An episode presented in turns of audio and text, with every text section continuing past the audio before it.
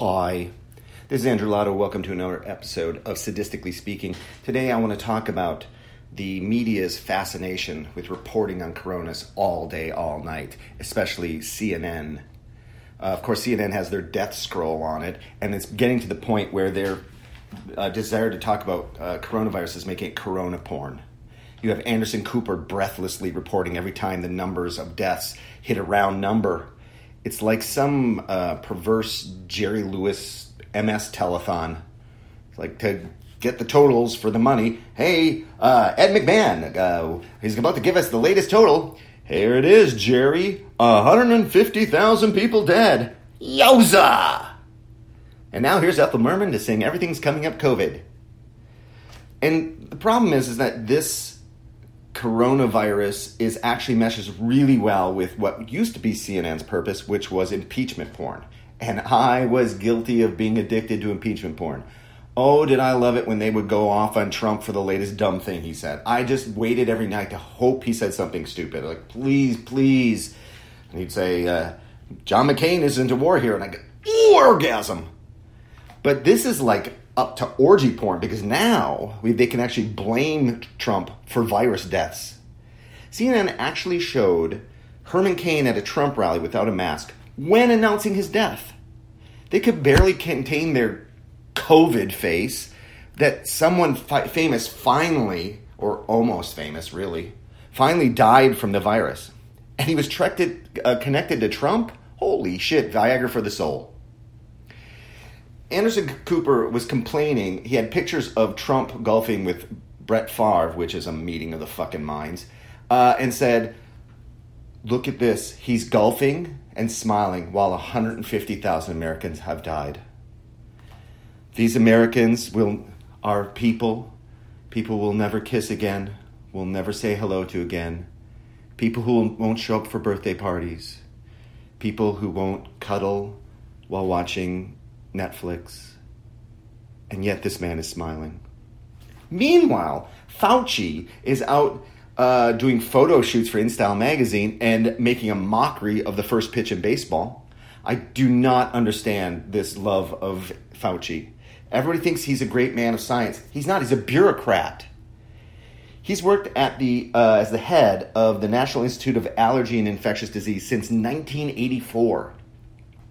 Over 30 years, this guy has been a bureaucrat. The NIAID is not some independent health organization. It is a position within the government that takes money, and taxpayer money, and gives it off to people. The fact that he's been working in this place all the time doesn't make him the good doctor any more than some lawyer who worked at the Department of Justice for 30 years, and we'd say, well, he must be a really decent guy if he worked at the Department of Justice for 30 years. Of course not. We'd think just the opposite. This hack has been spending our money for years. Fauci gets paid over $350,000 a year for this job, and he gets to take in money, and basically his job is to give away money to scientists to research diseases. And this is completely a political process. It's an appointment that's political. He is a bureaucrat and a hack. Now, how much money do you think NIAID gets a year? Last year it got $5.89 billion with a B dollars, $1 billion, to study infectious diseases and allergies. All that money. And think of this. He's been doing this for 30-some years, getting billions of dollars to give to scientists to study infectious diseases. Suddenly, we get hit with an infectious disease, a coronavirus, something we've seen before, a coronavirus, and what is his solution? It's the same solution that my grandmother would offer.